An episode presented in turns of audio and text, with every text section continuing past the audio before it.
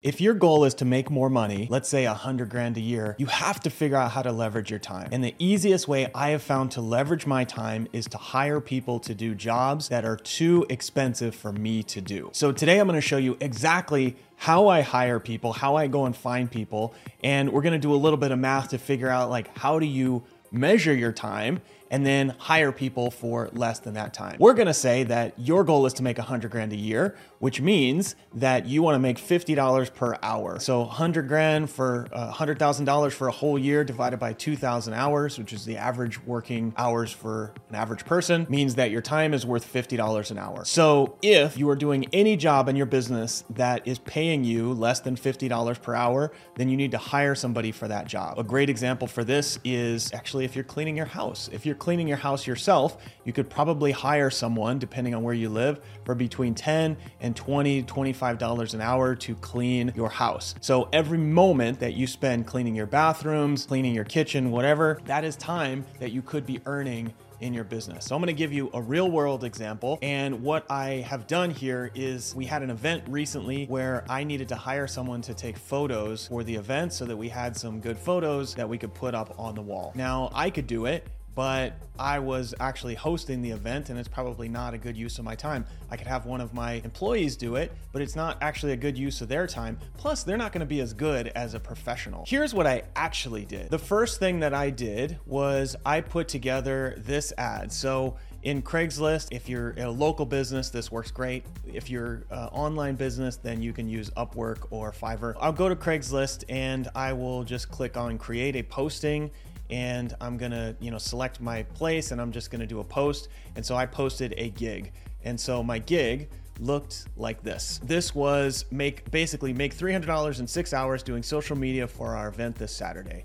So I picked the $300 because I figured this is what six divided by 300 that's $50 an hour in this case i want a professional that would make upwards of $50 an hour truth is they probably spent a little more than six hours doing this so i ended up spend, uh, paying them a little bit a little bit more. But I want a professional that is going to do a better job than me or any of my coaches would do in doing this. So if it's cleaning your house, maybe it's, you know, $150 for two hours, for five hours, whatever it is. Hold on for a second. Are you enjoying what you're hearing? If so, do me a huge favor, rate and review the show in the podcast app, or if you're watching on YouTube, hit the subscribe button. This will help the show get out to more people and help us have a bigger impact and would be a huge personal favor to me, and I would appreciate you forever. Now back to the show. Okay, so make $300 in six hours doing social media for our event this Saturday. The first thing here is the headline. It's got to grab people's attention attention because if it doesn't grab their attention, they're never to read to the rest. So now that I have your attention, I'm just to tell you exactly what, what the gig is. So my gym is hosting a small event. We need to come on and take over social media.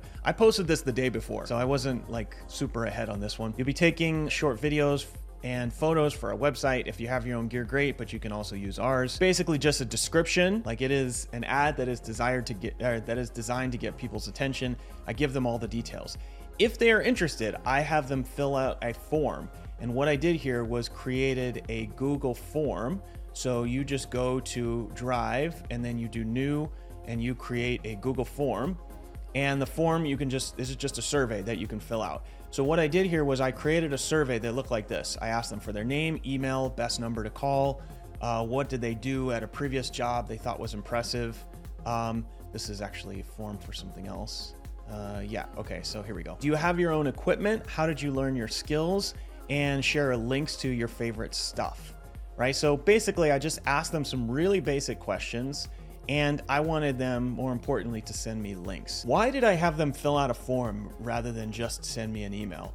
Because filling out a form takes effort. They have to actually fill something out. They have to tell me a little bit about themselves. They have to be able to write in a semi eloquent manner. And they're sending me links to their best work. This allows me to take their responses and just look through them really quickly. Basically, the first thing I did was I looked at the answer to this open ended question. Tell me something they did that was pretty impressive. And if their English wasn't very good or like they didn't put a lot of effort into this, then I just ignored it. So that's the first thing I looked at. And then the second thing I looked at was share a link to your favorite video. So this is, I'm asking somebody to do videos or photos. And if they're not able to share their favorite stuff, like this one, for example, I have a bunch of NDAs, so I don't have my favorite links I'm not interested in that person. I didn't even reach out to that person right? So I clicked on a couple of these YouTubes. I clicked on a couple of these. Uh, one person has a website, so I clicked on the website, and it was pretty clear that one of them was much better than all of the rest. So it saved me the time of a bunch of back and forth emails, bunch of communication, people telling me how much they wanted the job. I don't care about any of that. What I want is what have you done in the past,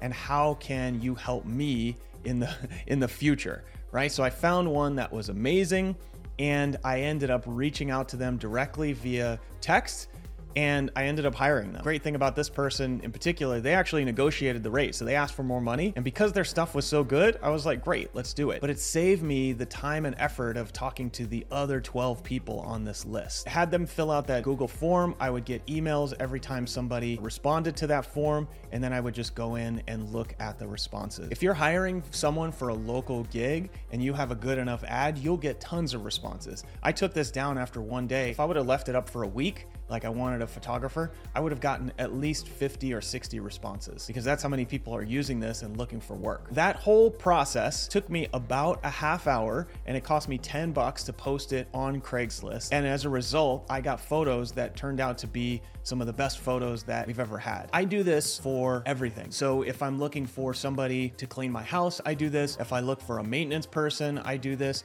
If I'm looking for somebody to help me build a website, this is what I do. This is how we found our video video editor who's editing this video right now. It's a process similar to this, is where I put a post out that got people's interest and then I filtered them in a way that made sense so it saved me time. And then I figured out the math and I said, okay, if I want to make $50 an hour, can I pay somebody less than $50 per hour or even the equivalent of $50 per hour to give me something that I wouldn't be able to do for myself? This is the actual tactics that I actually use on a daily basis. And any business that you are running, you have to figure out a way to leverage your time by hiring other people. You know, here's the thing not everybody works out. I've hired hundreds of people over the years. And part of the reason why I post this in gigs is because I want them to do a simple task for me, see if they can get it done, see how they communicate, see how well they do. And if they do a great job, I hold on to them forever. Somebody that is great and willing to learn, I will hold on to them forever. Somebody that is lazy or not doing a great job or just doesn't pay attention, doesn't ask the right questions, I pay them and I get rid of them quickly. Really quick, simple tactics on how to hire people. Hope you found that useful. We'll see you in the next one.